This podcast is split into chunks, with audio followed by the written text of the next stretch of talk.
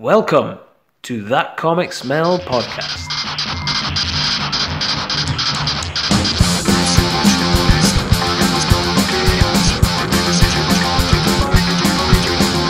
With your hosts, David Robertson. and Tom Stewart, with special guests, Rebecca Horner and Katrina Laird.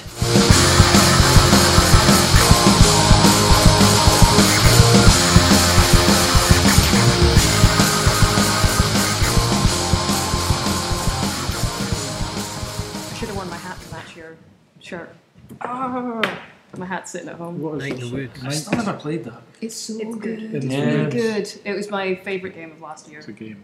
Can you get it on Mac, Just on switch Steam? one day. Yes. Yeah, because I've got Mac, so you can definitely play it. I think it's also on console now? I got it on PS4, so yes. Yes. No, I'm not. I'm not.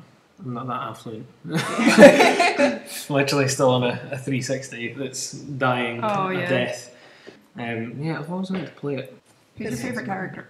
Oh, I can't choose. I love them all though. They're all my children. Um, Because I'm like hardline Beatrice is my favourite yeah, by far. I could, I could, I could see, I can see her in you. So Yes. um, I'm a big fan of May. So, uh, but also Greg, yeah. Stabby stab stab. Stabby Boys. It's good. You should play it. Yeah. Yeah. I'm gonna give it a go.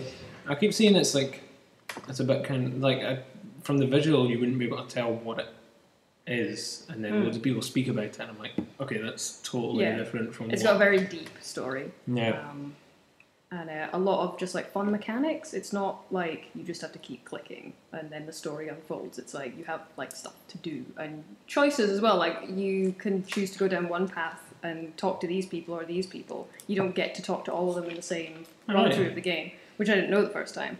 so it's got a lot of replayability and also they've updated it so it's the Weird Autumn version now. Um, I don't know if that matters on PS4. I think that might just you might have just had the Weird Autumn version, but I it has did have the Weird extras. Yeah, it has extras which I haven't actually played because I played it when it sort of first came out. So I need to replay it. But I'm replaying it for a friend. I want to stream it for her because she hasn't played it, and I want to experience it with her. But she lives in Finland, so streaming the only way Yeah. unless she comes to visit. What, just streaming to her or streaming on Twitch? Uh, I might do it on Twitch and see if anybody else wants to join in, but sometimes it's just like private. Yeah, yeah. I've only I've only just recently discovered Twitch. I feel like a proper old man when it comes to gaming now. I'm like, oh, this uh, this Twitch thing with people playing games, it's lovely. Um, yeah, it's really strange. I, I'm, it's such a concept that shouldn't work, but it does. Um, Well, YouTube's borked, so Hmm. nobody wants to upload on that anymore. So the best thing is just to stream and then put the video up on demand later on for other people who are in different time zones to see. yeah. Tell us a bit about yourselves. so, Do you want to be centre of attention first? just who you guys are and where you're from. well, I can do my interesting spiel of how I got into art because everybody goes, "Oh wow, I didn't know that." Um, because I failed art as my higher, so I had to resit it and I only got C. Uh, and then I did forensic science for two years and dropped out because I can't do physics. so I spent a year miserable and going to the job centre and being more miserable. And then went to my granddad for art lessons um, because he's a painter. Um, so he helped me with a mini portfolio to get into a portfolio course at Dundee College. So I got into that, and then from there got into second year illustration at Duncan Rodenson, and then Kingy. Wow, that is quite an Yeah, it's a bit weird to go from uh, such a science to well, to go from art to science to back to art because I thought in that time, oh well, I, I failed art, so I can't do that again. Oh, I failed it. so Yeah, but that's what school does. School just makes you feel. school never said go to college. No. They said go to university. Also, we have a really high dropout rate, so don't do that. And then I went, that won't be me. Oops. Was. Rebecca, yourself. I'm sorry, I don't. I don't want to put you on the spot, If, but if we're I mean, going down an education theme, like I dropped out of primary school and was homeschooled for a couple of years, then went to college. cool. What it's- homeschooling like? Sorry, I'm totally derailed. Um, it it was just my mum who was forced into it because we didn't really want to do it. So it was fine. It wasn't very structured. I had to be up early every day Okay. and do some kind of work, and then it would kind of peter off in the afternoon. But that's given me good motivation because like I like to get up in the morning and get things done. Because it was a sort of if we don't do this ourselves, nothing's going to happen. Cool. But then I went to college when I was 15 and did a games course and then an animation course, and then I went to Abertay for half a year and then dropped out. Hmm. And then put together a portfolio to get into Duncan Jordan, got rejected. Went to college for another year, put together a portfolio and got into the foundation year and did animation. And now I've got a master's in comics. So that worked out okay. Mm-hmm. It's really strange. Like everybody's inroads into comics is always like totally roundabout. And there's never like a straight like, oh, I did like I wanted to do this, so I went and did a course on comics or whatever. Like everybody always starts off everywhere else apart from actual. Yeah, it makes for comics. better storytellers, I think, when you've got an interesting path Yeah, to how you ended up doing a thing, um, as opposed to just I went through primary school and then secondary school and I was great at everything, and then I did high school and I was still great at everything, and then I went to university and I got my degree, and now here I am making boring comics Yeah. about boring nothingness, probably. Yeah, yeah, yeah. You tend to find that the uh, the folks that just kind of churn stuff out that's very mediocre. It is a thing of like, I always knew I wanted to do this since I was a kid, so I focused and did this at school, and then you're like, oh, yeah, that, Those wonder explains, that explains everything. Like, explains the back catalogue of complete mediocrity. um, Were, were you sitting either of you working on comics in in school? Well, not in high school in your case, Rebecca. But I would copy out Calvin and Hobbes Yeah. strips or try and recreate my own ones of those. so I'm, I'm wondering what kind of reaction you would get at school sitting doing comics.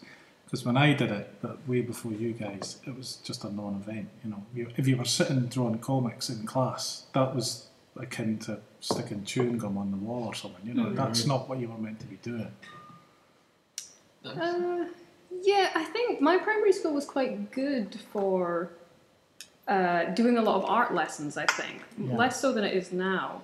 Um, so I was always, whenever an art thing came round, they would do like a poster project or something, and everybody would want me on their their team. But I Mhm. didn't tend to do it outside of that.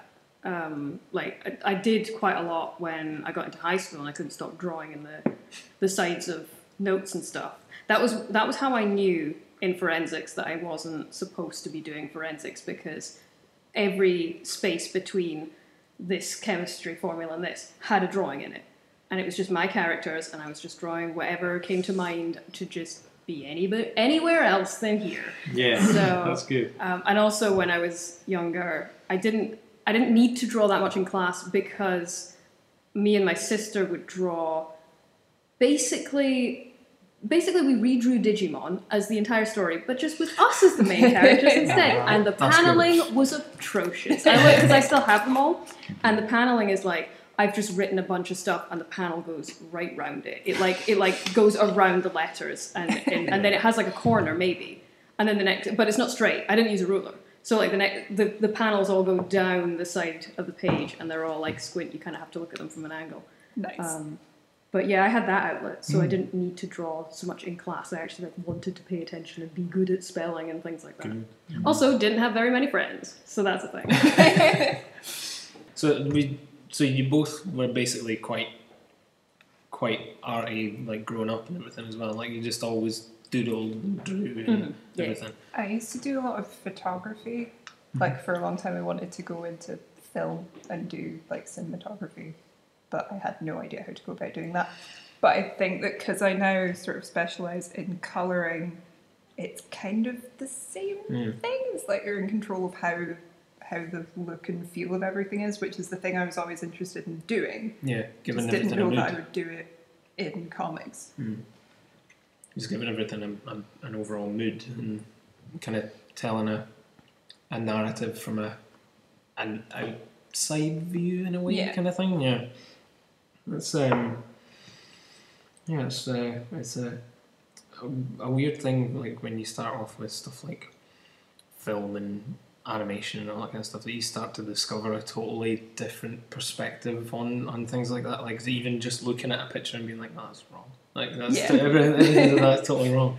But it is it is that film mind of like seeing everything through a lens as opposed to just on the page kind of thing. Yeah. Um, but yeah, so like when when do you think um, comics kind of took over for the, for for the, the period? Like when when was it like this is it like one hundred percent like I'm, I'm cemented in, in, in comics from here on out. I know exactly when that happened. Um, so for animation in fourth year, you pick two things to specialize in, and in the second semester and third year, you sort of try out different things. Mhm. And that was the point where my tutor just dropped randomly into a lecture. Oh, is anyone specializing in comics? And I was like, me. And then it was like, okay, okay I'm doing it. And then my friend Helen was going to specialize in it as well. So we were going to do our group project together. And then fourth year was just comics, comics, comics Mm. the whole year. Is that Helen Robinson? Robinson. Yeah, Yes. yeah, yeah. You work with her a lot. Yes. Right. She is my artistic other half. Right. Okay. Don't tell Nari. but he also knows. He'll hear soon enough. Yes. Yeah, what about you, Katrina? When did, when did comics take over? It's really difficult to say because I've had them in my life since I could probably read, I think. Because my dad obviously worked at DC Thomson's, Mhm. so he would get all the syndication copies of the Beano and the Dandy and Animals and You, and he would bring them home, and then they would pass from sibling to sibling. Um, sometimes I had to read them to my younger sister, but not for very long because you know obviously it was like more fun for me to read out to her than her have to struggle reading it. Um, Did you do voices? I did voices, yes. she will attest this. I still do voices. Um, yeah, so it, it's difficult to say. Like I think, I think in that sense, it almost makes it more clear when it, it. I sort of decided that I wanted to do this because I'd had them for so long that they just kind of became background to me. They were just like another form of book. Mm. They were another form of Mhm. thing to read, thing to make.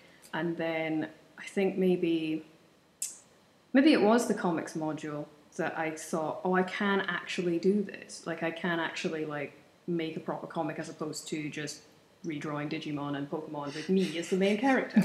um, now I can do it and claim that it's my own original idea. um, so I think, yeah, I think it was the comics module because that was the only thing I got an A in, like a definitive, you are good at this, have an Mhm. A stamp.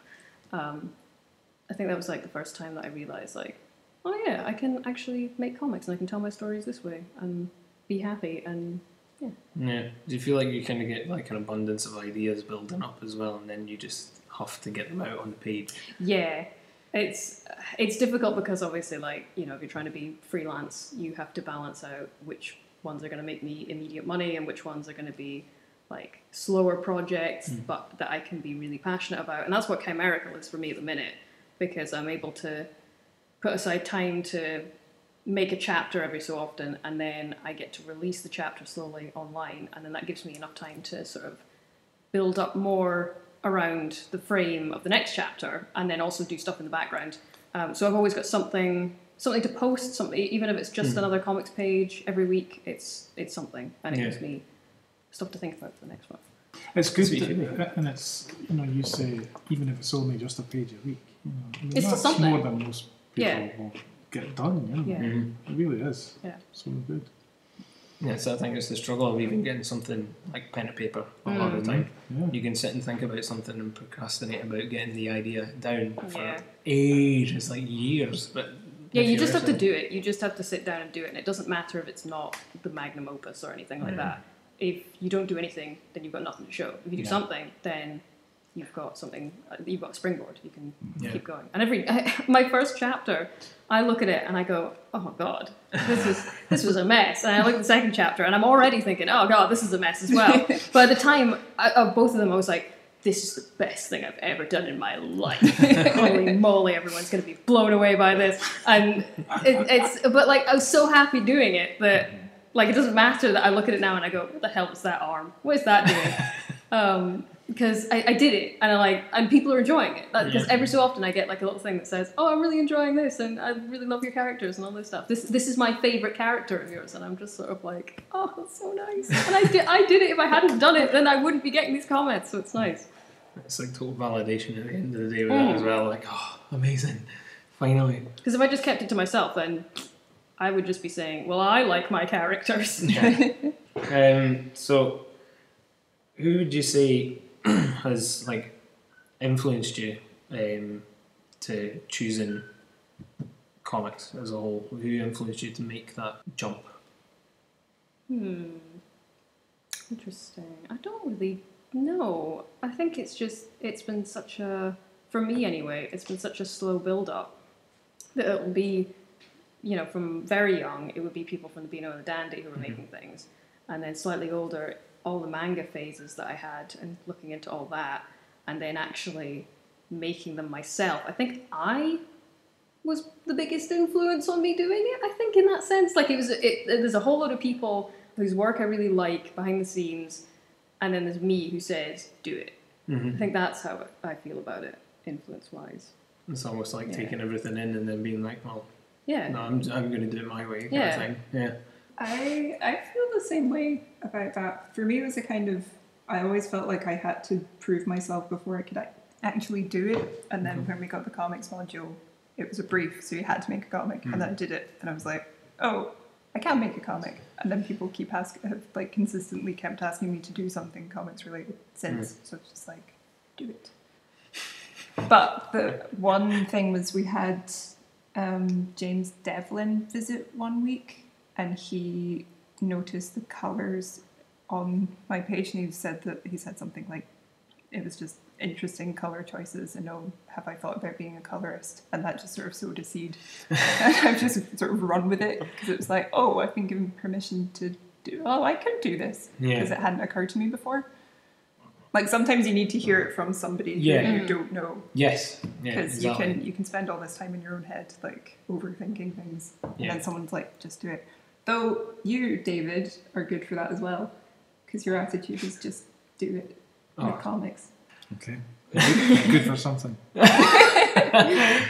It's like a, so it- modest yeah. It's I'm thinking back to you, you two have reminded me of I used to walk around years ago thinking I'll get really good at drawing and then once I'm good at drawing then I'll be in a good position to make a comic. Yeah. And I can remember I've just remembered thinking that and then just waking up one day and going Wait a minute, that's insane. You know, if I'm Yeah, waiting until I can draw, I'm never going to do a comic. Mm-hmm. Because You you just got to sit and draw it them.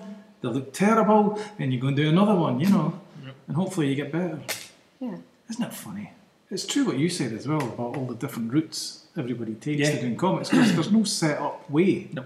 You know, and yet and yet you're led to believe from most sort of influential people within the sort of comics business that there is sort of one end road. A lot of the stories that come out of it is, oh, you know, you've got to do this, you've got to do that, you've got to speak to these certain people, blah blah blah. But when you actually speak to people who are working and, and, and actually doing work um, within the comics uh, community in general, most of them are, you know, I, I just started drawing one day and gave it a shot. You know what I mean? Like Yeah. nobody's nobody's saying like, oh, I did this, that, and the next thing. I, I, I think this that's course. the difference between some of the older generation Mhm. stuff of making like Commando, for example, um, where it was more of a more of an office job kind of thing, and whereas now with the, the fact that anybody can you know contact somebody and be like print my comic, um, they can ju- they can just do that off their own back. You don't have to go through this whole like process of trying to get into DC Thomson's, for example. Yeah. Like you don't have to do that anymore. So I think more people are just like free to just start making. Yeah. And- and quite often publishers won't look at you unless you have been self-publishing your own Yeah. work. like they want you to be a proven entity even Mhm. if it's just off your own back But you had said somebody had come in and who, sorry, who was it? You said james that- devlin yeah. Was that somebody that you were? I was that somebody you look up to anyway? I wasn't that familiar with No. his work beforehand, other than knowing when we knew he was coming in that he was a colorist. And I thought, oh, that's interesting. That'll be a different perspective. But then the fact that he just said, oh yeah, why didn't you do this? I was like, oh. Because You- like even like for as long as I can remember, I have always noticed the colors and things, and I've always liked mm. bright colors, and like that's and I'll pick up a comic because I like the colors. Mm-hmm. Like I, I'll, so even if I'm not that into the art, if the colors are really really hmm. nice, then Yeah. I will read it because I am superficial that way. I, I remember sending you a, a panel from some comic and saying, "Look at this," and imagine that happening in the story. And this was in 1984, writing off blah blah blah, and you wrote back and said, "I really like that red sun in the background." Do you remember that? Vaguely. Yeah, Do you remember the sun? the red Yes. sun. yeah. So how did you both get involved with like Inkpot and the creative space and everything? I was hanging about in the tower building in the comic studio between third and fourth year, so I kind of got onto Chris and Phil's radar, and then through kind of through Nari, like because we knew that this was starting up and there was going to mm-hmm. be a studio, and pretty much as soon as they had desks in here, Nari and I moved in. Right. Okay. So I've been here since day one. Like we had tables, that was it. Like this was all empty. We didn't have any dividers. It wasn't all split up into Yeah. bits. Mm. So I just moved in and have been here ever since. You're Nice. gonna have to physically drag me out of here. Kicking and screaming.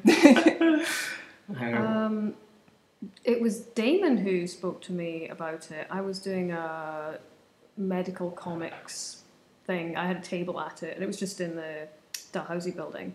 And uh, Damon came over and said, um, "Oh yeah, we've got uh, desks in the uh, in the studio if you if you want one. Also." A girl has just left, so we would like a girl in to keep the gender split all right. And I went, yeah, all right. So, um, and like at the time, I'd just graduated, so I would have had to work from home otherwise. And I know from experience of that one year where I was just miserable at home, that wasn't going to be a good routine for me. So, actually, like coming in and doing things nine to five um, was going to be super good for my mental health, basically. So, I was just, I think I've been here a year and a half now, I think. Um, You're two. Two years actually, yes, because I graduated two years ago. Yikes. Um, yeah, that yeah, that seems about right. And I, I was in the corner because I was like, I, I'm just going to set up right here. And then they moved me very slightly, so I couldn't have my wall anymore oh yeah. because they needed an, a, an escape route for when there's talks and stuff going on. So they have to come past my desk But you do of make use of them. Um, I. I do make use of the escape route, but every so often somebody scares the crap out of me when they come past because I can't see anything because there's there's like sort of half a wall next to me, and then as soon as somebody comes through, unless they kick the thing behind Yeah. me, um, I don't notice them coming in, and then I get a fright. You need like a rear view mirror. But I do. I need Like, one of so those. can Yeah, so I need the mirror like mounted on the side. like one of those big road Yeah. dome mirrors. Yeah. I see you coming in. Is everybody that's in Inkthology within Inkpot Studios? It's not like they're. Mm, there's a couple No. of guests. There's a- couple yeah, of couple friends of- in Okay. the studio. So The cover is done by Letty, so yes. there's that for a start. And Helen used to be in the studio, but moved Yeah. back to Northern Ireland. And Catherine Briggs Mhm. Yes. isn't part of the studio, but she's been around Yeah, since the yeah, yeah. start. So Oh, quick deviation. You said you were at Glasgow. Yes, Yeah. I was. oh, you were at Glasgow. Yeah. How, how was it? It was really good. Yeah. Yeah. It took a while to ki- to get anybody buying things, but I think it was because there was so much that everybody just wanted to kind of browse first Was it and then really come busy back. this year? It was quite busy, but it was nice and staggered um, Oh. because they had a lot of events on and they had um, some really big names for Okay. doing panels and things. So Who, who was um, they the the one that I remember because I was a big fan of hers uh, was Jen Bartel. Oh, okay. Um, so she was she was there and, and doing. Uh, she did a panel and then she had a stall that was selling prints and Mm-hmm. keyrings and whatnot. So because they had the the panel staggered throughout the day, it kind of kept the flow quite nice. So Mm-hmm. that you know there were a lot of people in for these panels and then they came out and they all sort of like dispersed and made their rounds. But in the meantime, people who weren't bothered about the panels were still getting a chance to cruise Yeah, yeah, around. yeah. So the tables weren't ever super super crowded okay. um, even for some of the bigger people, like you always had moments where there weren't that many people, so you could have a chat Yeah. and whatnot. So it was quite nice. Yes, so um, both of you um, obviously have stories, and um, you've got your. You have got Ink Quest in there. Yes. Uh, you've got your colours on Stellar, and Yes. your story is Rain. Um, aside from having your part in contributing, uh, what other parts did you have within the anthology? I also did a pin up, and I also put the book together. Cool. So I did production of the book. Okay. So I'm all over it. Put my finger in every mine. pie. What um what was that like trying to get everybody together? It was fun. um, it took a long time because I think it was this time last year that we started planning it. Yeah. And we had a couple of different people in the studio, so it was planned with a few other people to be in it, but then life happens. Yeah. Yeah. So yeah, yeah, people had to drop out. But then we had Zoo and Gary come in just after we'd all finished the masters because we were in the same class. Mhm. So we kind of gave them their own deadline to produce something. And for me, I had written Rain and I was going to draw it, but then I had too much other work going on, so Okay. that got set aside. And then when Zoo got involved, I was just like Nari suggested giving my story to her. Right, okay. So she ended up drawing it and I ended up colouring it. Mhm. And that was actually the first time somebody's drawn something that I've written because Ah. I don't write scripts. I just like plan out. I plan out this this panel's going to do this. This page is going to introduce this, and it's quite like problem solving lists. Okay. Yeah. but yeah. she she understood it, and like I gave her all the info and gave her my character design, and, and she went with it and So- like put her stamp on it, which was really cool. So why an anthology? Why like what what made you what made everybody go for an, an anthology? What made you go for an anthology? I think like so everybody would be able to show off like their skills and the things that they're best at. So an anthology would work for everybody to kind of be able to do the kind of story that they would want to do. But I think It was also like a tangible thing that we could show people to have like our studio exist outside of Yeah. this room, you know? Mm. It's like we, we can literally take this and say, these are the artists in our studio, this is the sort of stuff that we do yeah, every day, it's you a know? very expensive business card. Yes. But it's beautiful. But Yeah, oh God, people yes. appreciate it. Nice. Um, so was so it was always an anthology. It was Yeah, always a thought yeah. that was what was going to happen. Yeah, the first meetings that we had, um, we did kind of want to make this cohesive kind of story set in the same kind of universe with, uh, but I mean that universe was as vague as like it's fantasy. you Yeah. know? So um, we didn't yeah. want to be too conscripted, but also like we wanted it to be about the whole theme of like Inkpot. Yeah. So we came up with this sentient ink idea, um, and then from there everybody kind of took it off. I got mine done really fast, and then had to wait so long to see the result because I work far too fast. Um, so In what? fact, I remember you sending me one of the pages later because you were like, "I've added some details. Yeah, I hope this is okay." And I, was like, "You've got plenty of time. This I is was, fine." yeah, I, I think um, that was the bottom of that page. Yeah, it's it, when you can see Florrie's studio. I was like, it looks too bare. I'm just gonna add in a bunch of other stuff that she can have in her room. And to be honest, I probably could have added more. Um, but uh, That's the that's the thing that immediately kind of jumped out as I was going through it was the fact that you've you've got this sort of rune area that Yeah, comes up yeah. in, in each one of the stories, and it's nice and padded out as well, so that you're not inundated with it. So you've kind of got it, uh, and then you've got like a story in between, and then again, Yeah. and then Yeah. like a story in between. What everyone did was they sort of they pitched their idea and then Nari kind of put it into an order and like yeah, made a few suggestions to sort of tie individual stories in together. Okay. So I think the thing connecting all of them is that at some point there is this ink disaster. Right. I know you don't feel the same way, but I do feel the same. like or what was it? The, the way you saw your story fitting in. Well, it it was last summer, and uh, the email that I got must have been from Nori, and it said uh, there's going to be a theme, and there's going to be like an ink disaster or catastrophe or event, and so the stories will all be concerning this. And it said you can have it before it, or during it, or after it. And I thought, okay. And I thought, well, I don't know anything about it. so it's going to have to be before it. This was my thinking. Yeah. So I kind of did my story counting down to this event that they were going to cause to happen in my story. And then Nari's interpreted that as happening after all the other Well, stuff. yeah, yeah, exactly. So that was a because I, I sent it in about ten months ago, and and you'll know that. I mean, mine's has got No, the the structure you mentioned, the the, the well that they all that's in the cost, it's not in mine No, I- no. because you know yeah, but you've I'm still the got- odd man out. Well, maybe you're the reveal at the end. Yes, exactly. Yeah. That's what I was thinking.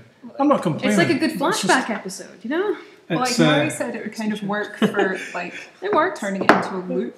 yes. If like at the Yes, I very like end, that, yeah. it appears to be in the future, but it's also starting it off.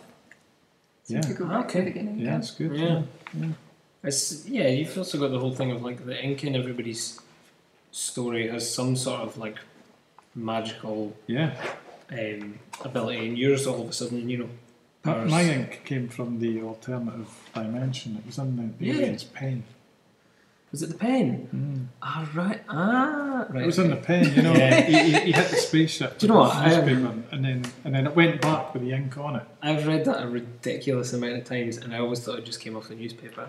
And now Well, I actually well, it could see be. it cracked. This um, No, I think um, Rebecca's mentioning that because I've said to her, I thought mine would be at the start. No, well, I didn't think it would be at the start, but I wrote it with that in mind. This is going to be before the story because I don't know the story. Okay. And then it was at the back. I still think it's the flashback episode. Yeah, I like I like your take on it. Like it's a loop as well. It goes round and round. I'm just happy to be involved. I'm always happy to be involved. You know. Was it a case that you approached people, or did people actually come to you? I Guess we're all here anyway, right? Yeah, we just kind of fired out an email saying, like, Yeah. we want to do a thing all together, so let's Yeah. start a meeting and Yeah. Mhm. see what we come up with. So we had like an initial meeting around the couches just to be like, right, Oh, just we want to do an anthology. What do you think? And then we just did a brainstorming session. Yeah. And then that's what it came out as. And like Nari, because Nari got funded by the Rank Foundation internship to be studio manager last year, and sort of unrelated to that, we got this funding from this entrepreneurship award thing Cool. Yeah. that was Yeah, yeah. specifically for kind of like going Projects. to conventions, having a project. Yeah. So we had the money to be able to do it, and that was kind of the thing that sparked off because it was Mhm. like we can do this, so let's do it. It's a nice product, eh?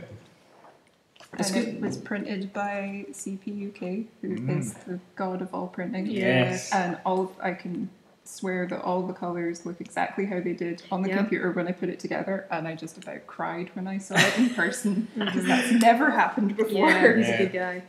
Yeah, I found him because I was needing to print Stinger for my degree show, and I asked Phil at the time who would be the best person to go to, and um, he sort of said, "Oh, there, you might be able to go to this guy who I think Rossi had gone to for hers, or this other guy, and the other guy didn't have like quotes on his site, Right. and I was sort of like, this other guy seems more approachable. I'll go to this guy. So went to him, got it. Literally, I literally like messaged him on the Monday, and that was actually a really funny interaction. Um, messaged him on the Monday about it, and basically got it on the Friday. But I think it was like Tuesday or something. He sent me the PDF, and um, there was a blank page at the end. And I said, "Yeah, it all looks good. What's this blank page at the end?" And he went, "There's a very good reason for that.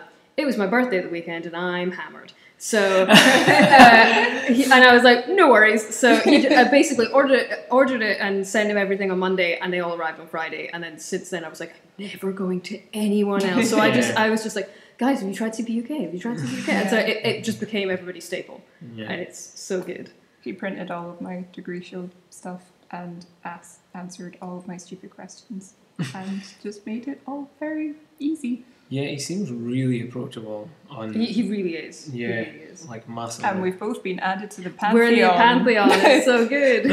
Because if anybody sends him in a print file that he doesn't have to like adjust to be the right size, if, Yeah, if, if you, you send him a follow the file and it templates, works, Mhm. yeah, that's you get it is, added. really. You get added to the pantheon of Yeah. people who can actually set up a document. Ah, okay. That was one of my proudest moments. Yeah. Was it always to be this size? In my mind, yes. Yeah. I had to fight a little bit for it, but Okay. because I because a lot of the things that come out of DCCS are A4, but they're kind of like floppy mm-hmm. Yeah. sort of magazine style, and I was like, I want this to be an artifact. Yes. It will be Yeah. perfect bound. I don't care how thick it's going to be. you It saying will be that. perfect I'm bound. determined it's going to be perfect bound. Yeah. It's, it's, it is. It's the best way to do it. yeah. It's just nice quality. It feels like it's not a freebie. Yeah. Yes, that yeah, oh, bang, bang on, yeah. I've been trying to think- for like the past three days, I've been trying to think of what it is. That, that sums it up. Yeah, it's I had a tutor who absolutely hated anything being printed A4 because she was like, "No, that's just uh, it's too document. It's too like handout kind of thing Yeah, it's with, with like a bunch of lecture notes on it. Yeah. It has to be a different size. It doesn't matter what size it is, just not A4. it's, no, it's um, yeah, it's a really, really, really well put together book, definitely. Um, so, if you don't mind, I was going to ask if you could, Katrina, maybe take us through your story a little here. Uh, yes. So my story is about Florrie, who is a little witch, and she is sitting there just making her spells. Um, and I tried to make the spell like I was just looking up like Celtic spells and stuff, and I tried to make one that would kind of have foreshadowing. So the May seven waves of fortune be granted to me is a sentiment to the wave that tries to swallow Oh, her at okay. the end. So she is sitting there just about to finish off this big scroll and runs out of ink. So she goes down to the little village. So that because this is sort of set after Nori's one, Mm-hmm. um, I figured that at this point it would have become like a tourist attraction. This big, weird ink well that has magical properties. So. Ah, I have okay. this. I just decided to make her a tiger. I don't have any reason for it whatsoever. I was like, she's going to be a tiger lady, and I don't care.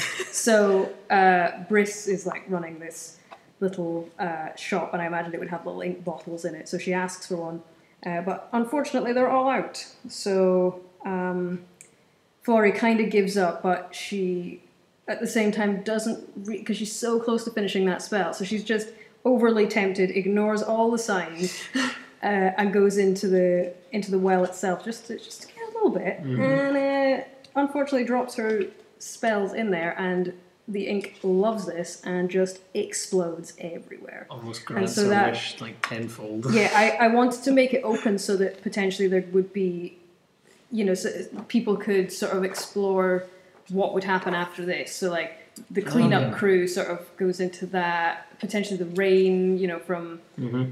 uh, the explosion, there would be rain, ink rain pouring down and everything. So I kind of wanted to make it like, I mean, she's just a troublemaker, isn't she? Yeah. She just causes a big mess and then runs away.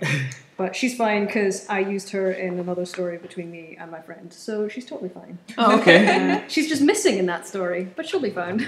is that uh, is that story um, searchable? Uh, no, not at the No, minute because it, it may be it may end up being a sort of Dungeons and Dragons campaign thing between us. So like Awesome. we've got a couple of friends who we, once I put this campaign together, um, we we might find out what happens to Florrie Okay. later on. Okay. Um, if it ever comes to a thing, which I've been saying for like a year, uh, it's just difficult because like all my friends are in different time zones, so like trying to organize it when we can all be together is difficult. But Mm. I kind of want them to travel through this story, make it what they want out of it. So they've got their characters that they're controlling, and then I'm just doing everything around it. And Yeah. so depending on their choices, I will shape the world around that. Nice. Well, that made it that would have made it a wee bit slightly easier to do it um, in this sort of well, not there's no particular time era, but that sort of um, Yeah, just as long as it's like after Nori's story. Yes. That was basically all I all I was going on. Just like enough time has passed that people have studied this ink and just kind of decided what to do with it. And of course, they just went down the road of let's make it a tourist attraction, and bring Yeah. us some money. makes a it makes a nice um, refreshing um, sort of release after seeing such you know big manly men Yeah. all over the page before. I literally Loads have of no. muscles I have no everywhere reason that her hair is green either. I just went. I just want her to have green hair. Yeah. I, I just did a lot of stuff because I was like, I just want this to happen. There's going to be a tiger. That's a good reason. Oh yeah, It's all fine, good reason. definitely. That is the best reason. I like this sequence you've got here where she doesn't get the ink and then she's looking at the mountain Yeah, and just she- starts walking up. You can, you and can, you've got her thinking. yeah, you can see her train of thought. She Yeah, goes, yeah. I can totally You've do written this that in there myself. without writing it, and that's good. Yeah. That- that's real comics. so Show, don't tell. well yes. Yes, we've uh, we went on about that at great length Yeah. about different folks writing stuff in done. when they Yeah. really should just leave it blank. Mhm. And they've already done all the explaining, and yet there's just a massive Yeah. speech bubble being like, Yep. "Well, I'm going to go I do think this I now." will go up the mountain now to get the ink. Yeah, They definitely. Oh no, I have dropped my scroll. Yeah. Oh well, I'm sure it's fine. Oh no, there's a wave. Yeah, just- explaining every last Yeah. detail away and not letting the work do its work. Um, and then obviously we've got stories in between. I'm not going to give. I'm not going to give um, everything away because I, I don't want anybody to uh, find out. I want them to find it for themselves. Mu- Must give a quick shout out to the next page of Andy Andy Heard's pin-up game. It's a cracker. Yeah. Is that why you That's mentioned really good. Andy? That yeah, makes sense. yeah. Right, okay. The, the, the, fact that he's went the route of the octopus, you know, with the ink and all that. Clever guy. I do- the the sort of pin-up bits in between Yeah, are uh, are nice wee. Things. Like, you know, what, you really it's it's all really broken up Mm. really well. Like I say, like, That was another like I wanted to have a pin-ups in between because the stories didn't lead straight into each other, Mm. so to Yeah. have a little thing to break up Yeah. each one. yeah, it's nice. I like them because a lot of them have Florrie in them, and I'm like, fan art, yay! Oh, totally. I think um, it's a good encouragement for uh, somebody to buy a second copy as well, pull them out and get them up. oh Yeah. yeah. Definitely. Rebecca, if you wouldn't mind taking us My through. comic is a silent comic because Yes. I don't like words. I take show don't tell to extremes.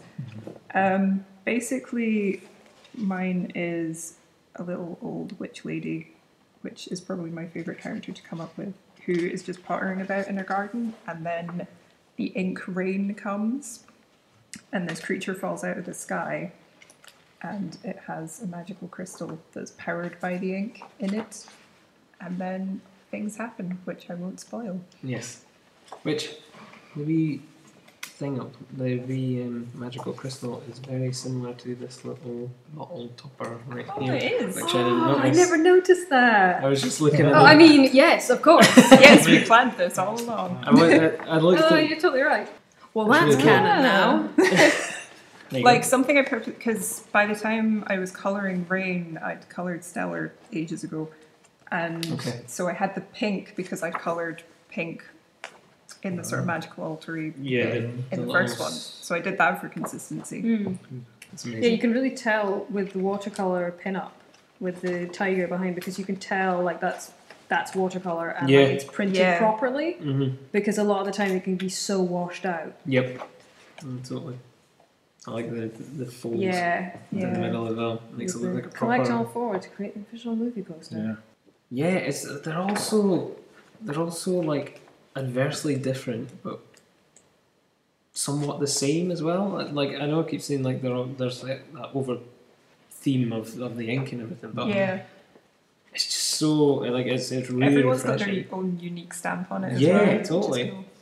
And like Children of the Well is interesting because Gary penciled it and penciled it digitally, and then Nari printed it out and inked it on Mm. paper, and it's really weird if you're familiar with both their styles because when you're looking at it, it's like, oh, this looks like Gary drew. Oh, it looks, but it looks like Nari drew. it. Hmm. Oh, it's, I remember seeing naughty, it but was it's something like that. Their styles, there's some similarity, Yeah, or something like that. But I didn't actually know that. I didn't know the, the division of labour on it. I mean, it just says by Gary Welsh and Nori. Yeah, So I thought maybe Gary wrote it and Noddy drew it Hmm. or something. I was just guessing. I didn't realise Noddy actually penciled it. No, Gary penciled it. No, Gary Gary wrote it and penciled it, and then inked it. Right. Some of some of the poses, like the guy running there, can't you fool see he is deceiving you? That's quite super heroic, Yeah. Mhm. which I would think more of Gary than Nori. yeah, So there's, I guess, once you know there's wee clues. yeah. It's, it's definitely. grim the ending of that, isn't it? I want my mummy, lost child, Yeah. your mother's gone now. End. Finn. Yep. Gone. that's, I mean, that's tough. Well, even the end of Stellar, even though it's quite, Mhm. even though it's, it's still quite a wee bit more light-hearted, it does have a wee kind of Mhm. Ominous. Yeah, very Yeah. ominous uh, Yeah, undertone. Yeah. Like a life on its Yeah. own this is shit's going to kick off a wee bit.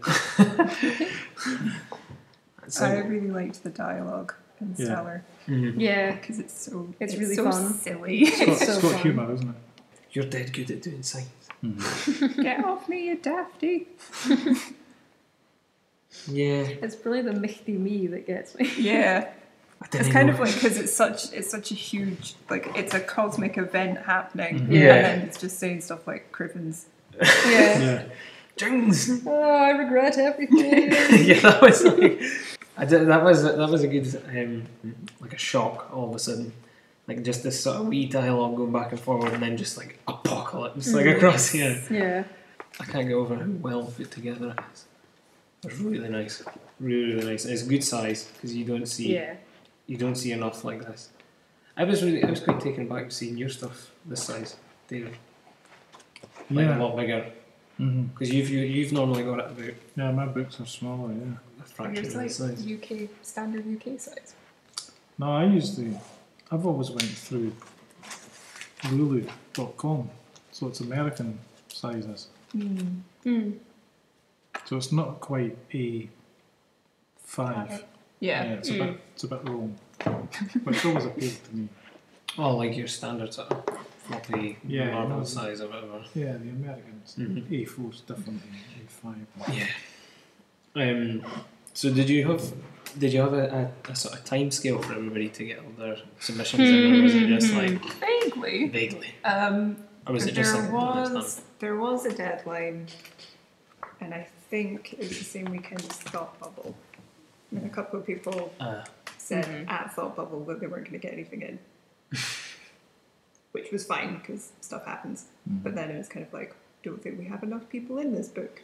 So, Yeah. Right. but then with Sue and Gary, kind of gave Mhm. them until January, I think, to get stuff in.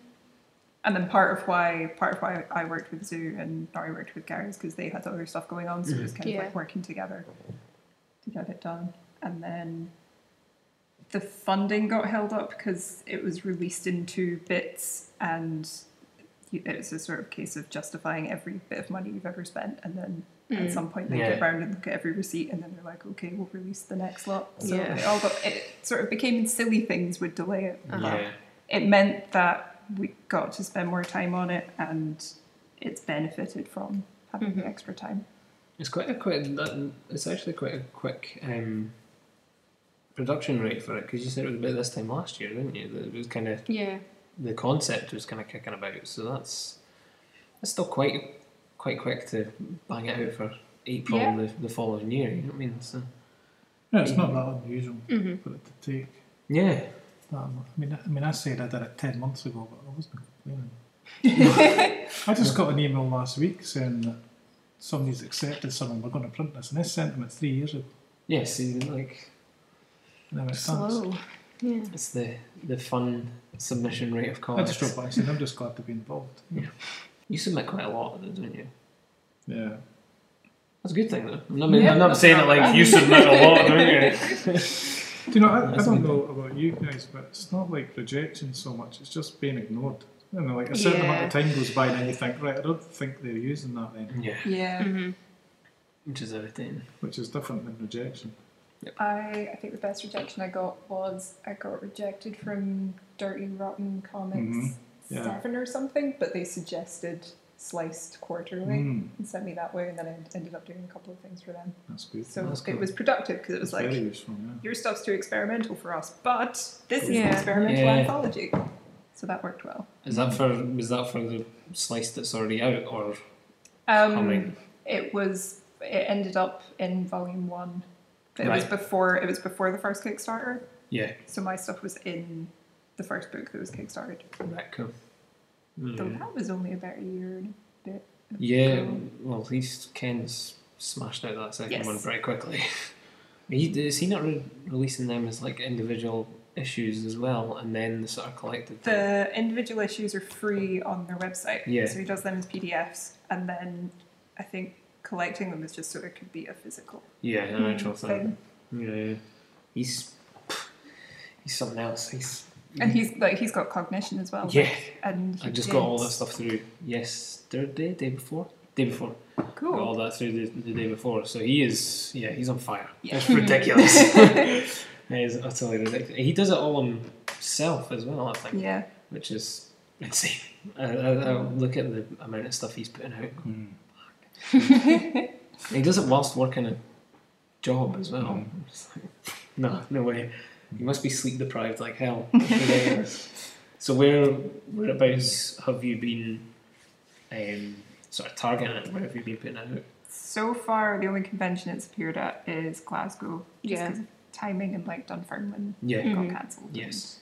Um, So- currently, a couple of copies are going to be at San Diego at the Dundee Uni table Okay. for people to look at. And we're also going to be starting a big cartel store page for the space. So we're going to be selling Inkthology through that as well as the workshop comic club Oh, cool. comics. I'm going to take one to Thought Bubble with me and be like, look, Yeah. I worked on this. Yeah. You should uh, take a bunch along for uh, for trade. Give it to loads of different people, and get something out of it while you're. You're saying a, a big cartel. Um, for like so that'd be for the actual the Inkpot studio as well. So Yeah. is that going to have um, like some of the artists from the Inkpots work on it as well? Um, I don't think so, just No. for like ease. That Okay. everybody can like just sell their own stuff. Yeah, I use Etsy for mine. Yeah. Right. Okay. So, So I've got my own Everybody's shop, business have yeah. their own ones. Yeah, I think that's fair. Yeah. Oh yeah. Totally. Because like the idea, the idea of anthology is that the proceeds for it go towards future cons and Yeah. hopefully another Another anthology. anthology. Yeah. Right. Okay. So it has so just now it has basically just been like target the cons as much as you Yeah. can. Yeah. Okay. I was just like, um, I, I did wonder if you were maybe putting out to even just like local shops or anything like that as well, because I mean like you can always That is approach. a good point. I I wrote down on a bit of paper like speak to Ahoy and local places or even Forbidden Planet because they Mhm. take. Yeah. I've It's- seen your stuff in Forbidden Planet all over Yeah. the place. That's that's that's where I finally realised that that's how people get their stuff in is when you we just went up and went. You want Yeah. this? come on, Yeah. yes, yeah. Yeah. Did you think it was like a really refreshing thing getting this all together, or was it quite a challenge to get it all put together and get everybody together? Bit of both. Yeah, like the more people you're trying to coordinate, the more difficult it is. But once it's once it was all in, it was just Yeah. Mhm. make a file Yeah. and like oh so I got to a point where I was scrolling through everything because I took all the artwork and put it onto Rich's perfect bound template. So I like I knew every single page back to front by the end of it.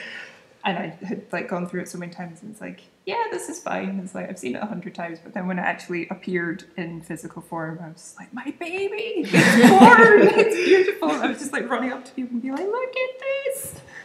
It is that thing though. As soon as it comes, it's just like it's going to be like eye watering to see it in Yeah. front of you. Just like Oh my god! And Yeah. like the orange on that cover on Mhm, Letty's. It's so nice. Like Mm. I love Letty's colouring anyway, but it just pops. I really out love this beautiful. cover. And then with love the title, Nari drew, like hand drew with an inky brush Mhm. the title. It's very um, Japanese brush, sort Yeah. um, like flag painting almost. Mm. Um, it's really nice. So, what was the idea with the um, with the cover? Was it just sticking with the theme with what was going on inside, or was the cover I done it in think for the cover, it was like to have something representative of all of it, so all the Yeah. characters are Yeah, on so the Florrie's cover down the front, and then you've got the grandma character. Oh Um, my god, I really don't notice things. I, I'm now looking at it Florrie like, was oh, the yeah. first thing I saw because I was just like, oh, it's more fan art. I am very vain. I went on the Facebook group and I, and I saw it and I was like, oh, great cover, I love it, you know. And then Nori wrote, yeah, one of my favourite bits is your frog guy on the back there, David. And I was like, oh, yeah, I like it even more now, you know. I like I like in your comic Katrina like when the ink runs out I can I can feel the sound of like when you run out of ink and that, That was very scratch. important to get Mhm. that across because I hate that so much. this is why I'm digital because it's horrible. So, do you, do you both prefer sort of working digitally? Yeah. Yes. It just saves paper as well because if I just drew it, if, if I had physical copies of everything I drew, I would be drowning in paper constantly because I draw so much all the time and my hard drive does not like me.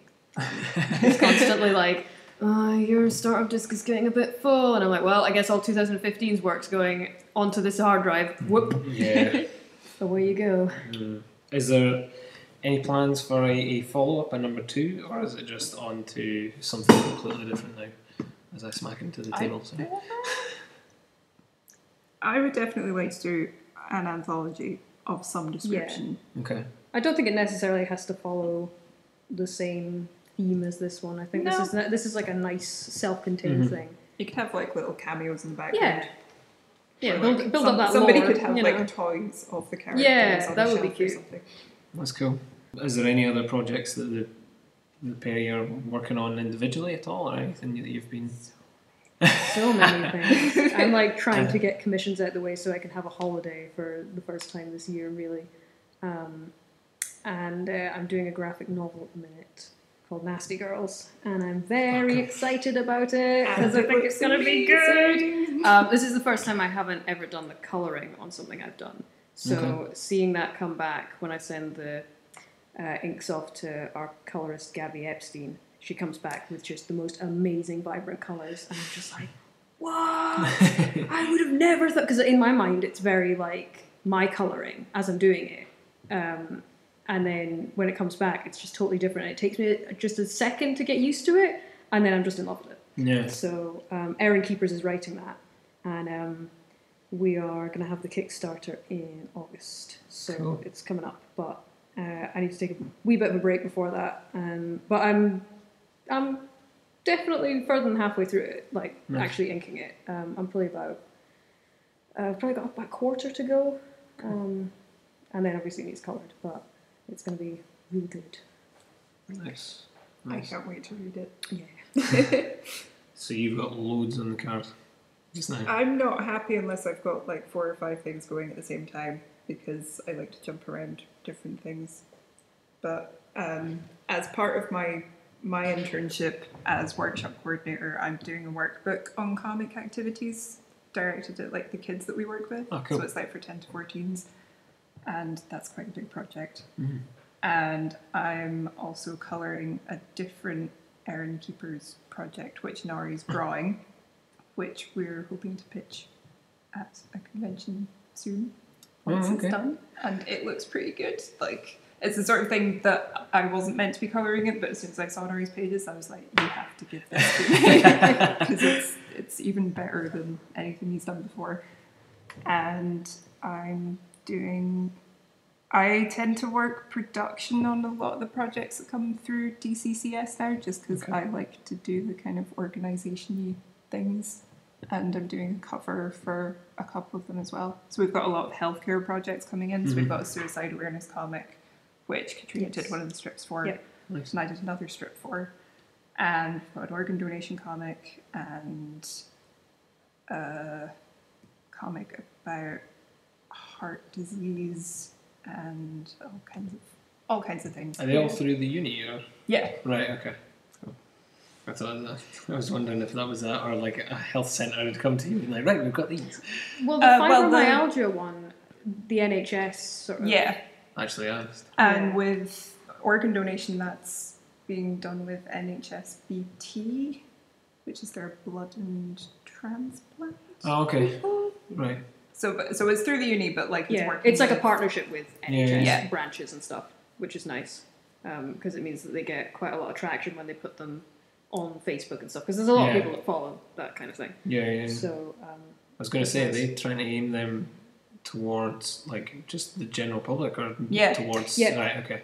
I didn't know if they were maybe like actually trying to give like kids an understanding of it or whatever.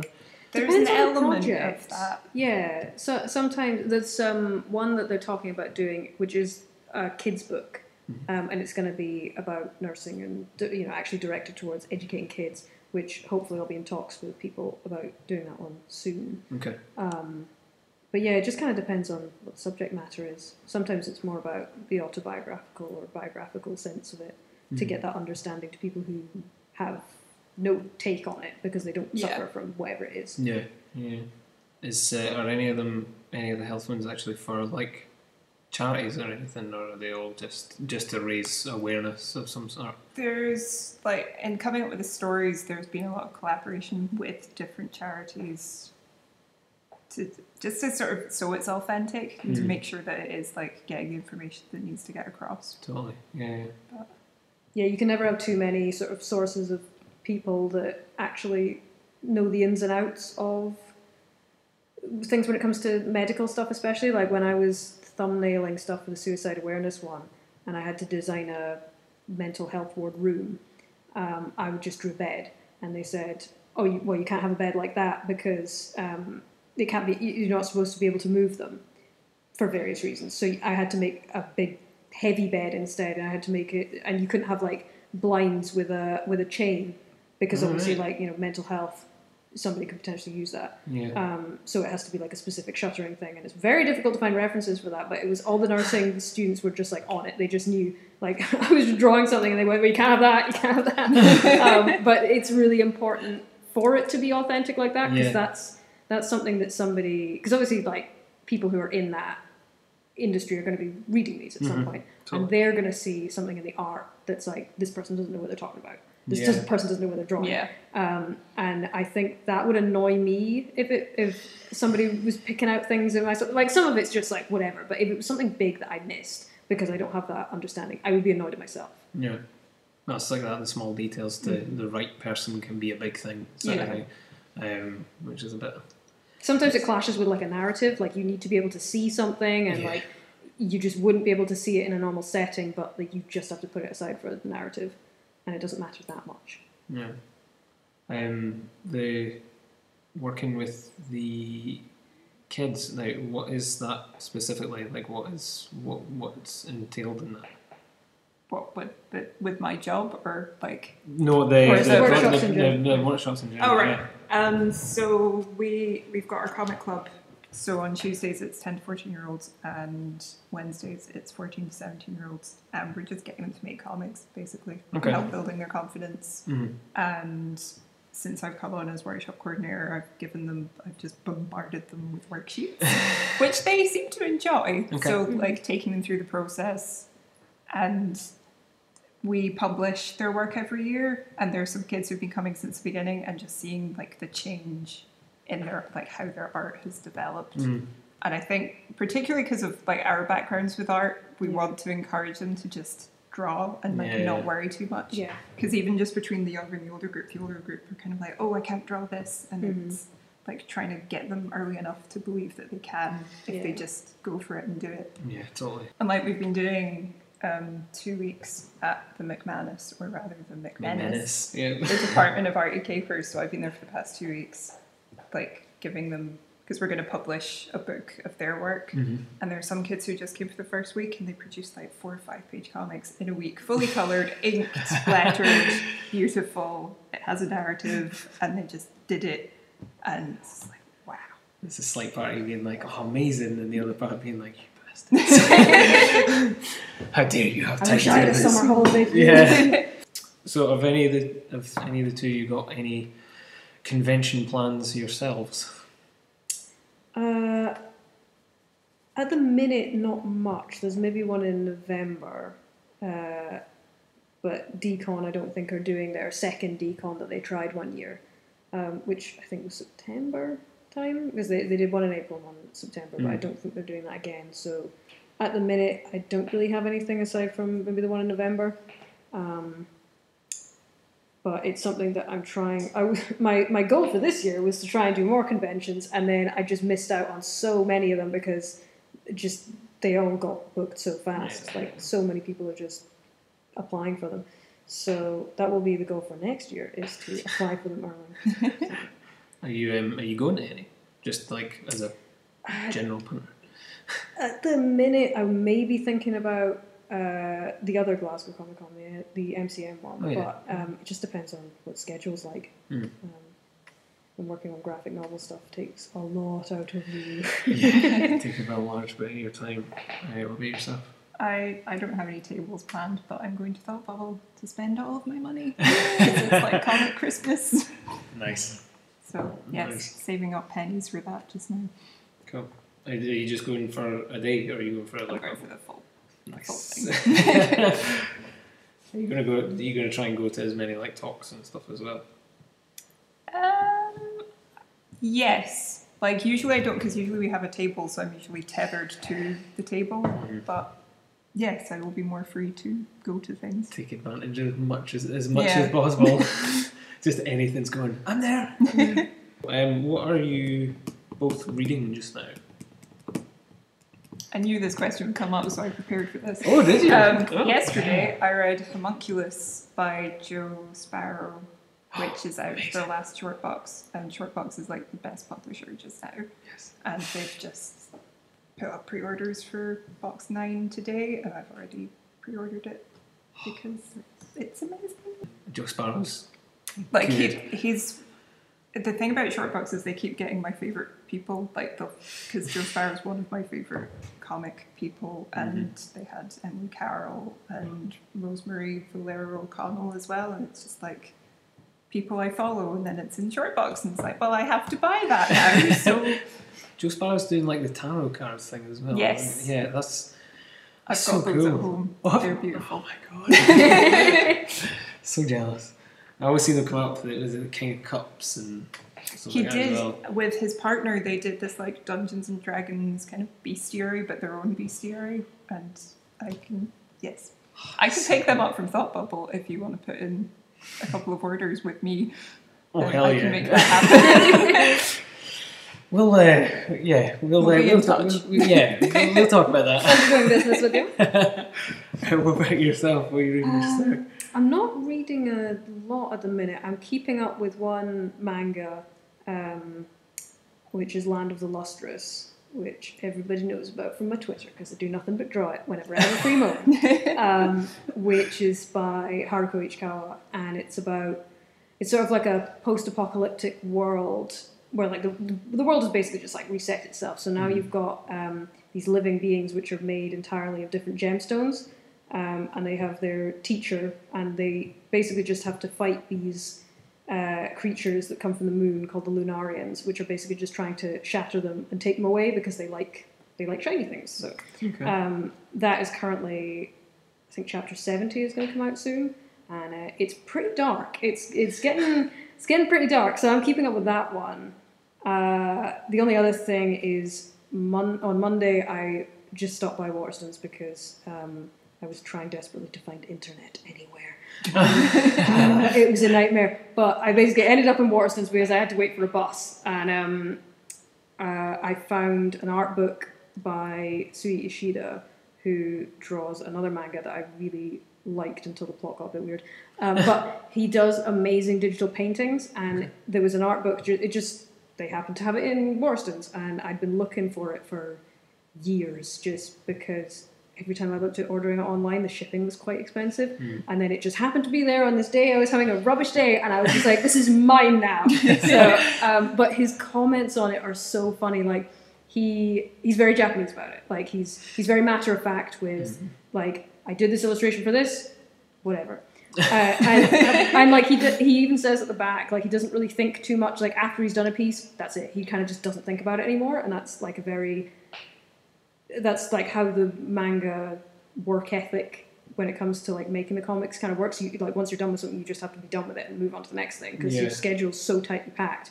But there was a there was a lot of them that were like, cause, again, because he works digitally like I do, I can relate to a lot of the stuff he's saying. So it's like, uh, oh, I just finished this illustration, and then my computer, uh, the program just shut down, and it reset everything right back to the sketch. And I was like, no, it was a dark day that day. And it's just, it's so perfectly written, just as a tiny comment next to this fabulous illustration that he's clearly had to redo Yeah. from scratch.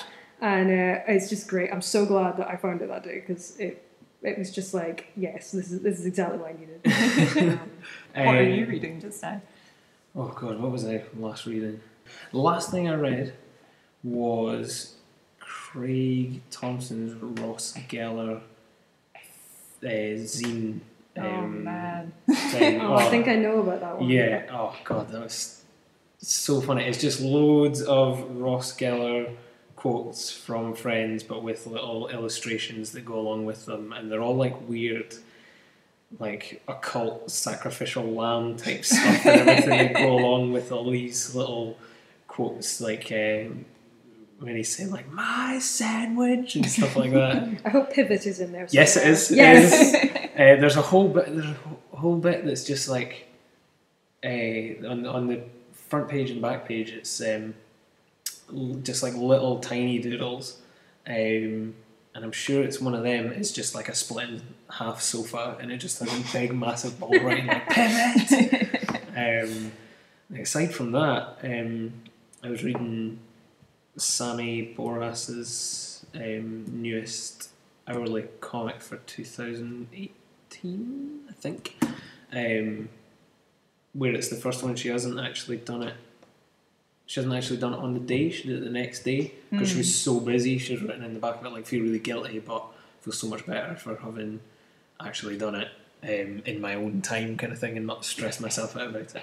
Um, but I like that. uh, She's got a really nice style, and our twenty-four hour uh, comics, like all our our slots, are always like I don't know. They just feel really nicely paced, and um, she gets a lot in in just such a small, tiny little thing. I mean, it's only about that size or something, and it's only a few tiny, tiny pages, but it's really, really well thought out. I really like her inking style. Oh, it's just it's so nice. Yeah. Um, and are we like I don't even play Splatoon, but like Yeah. all of our little Splatoon doodles and everything are just amazing.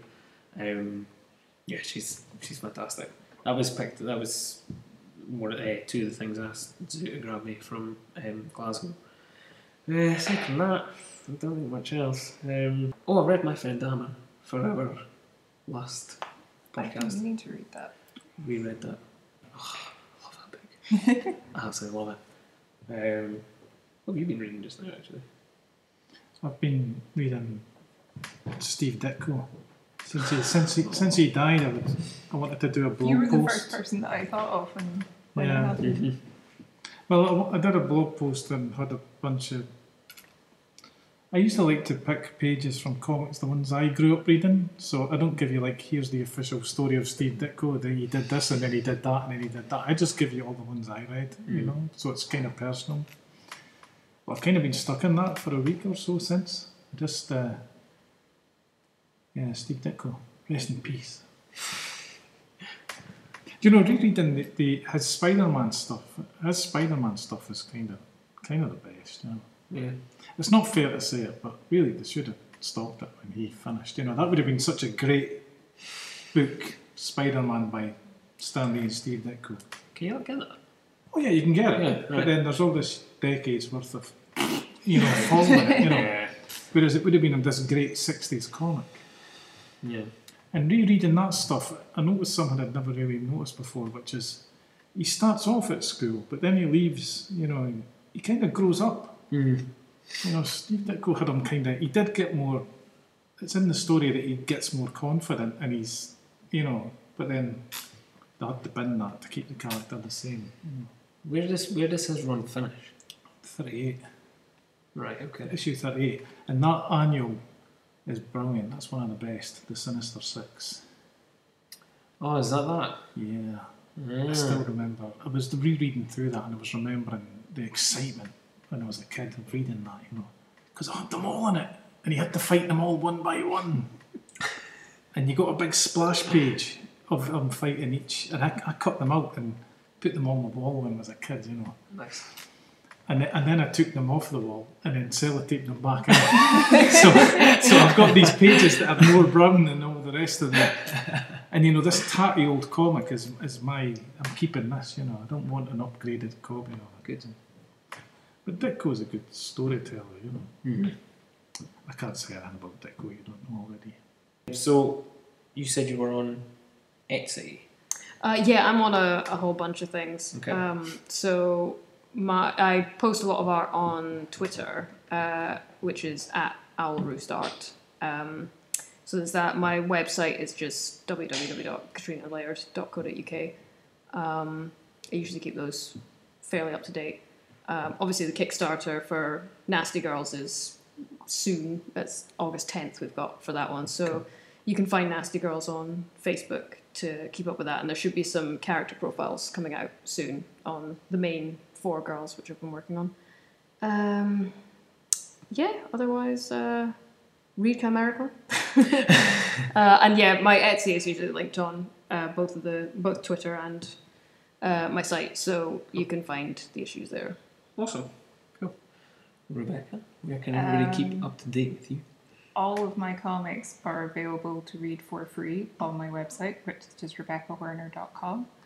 Um, I'm, I'm on Twitter at Reekus and Instagram at Bleekus. Cool. Yeah. Awesome. David, where can everybody keep up to date with you? We never, we never say that. Just just Google Fred Egg Comics. I don't think we've said where everybody can keep up to date with you since about episode six. And we're now on We get 22. boring saying that at the end. yeah, of course, yeah. Just call out into the street. Fred Egg Comics. Brilliant. Well, thank you very much, folks. It was very kind of you to. Uh, Thanks for having about us.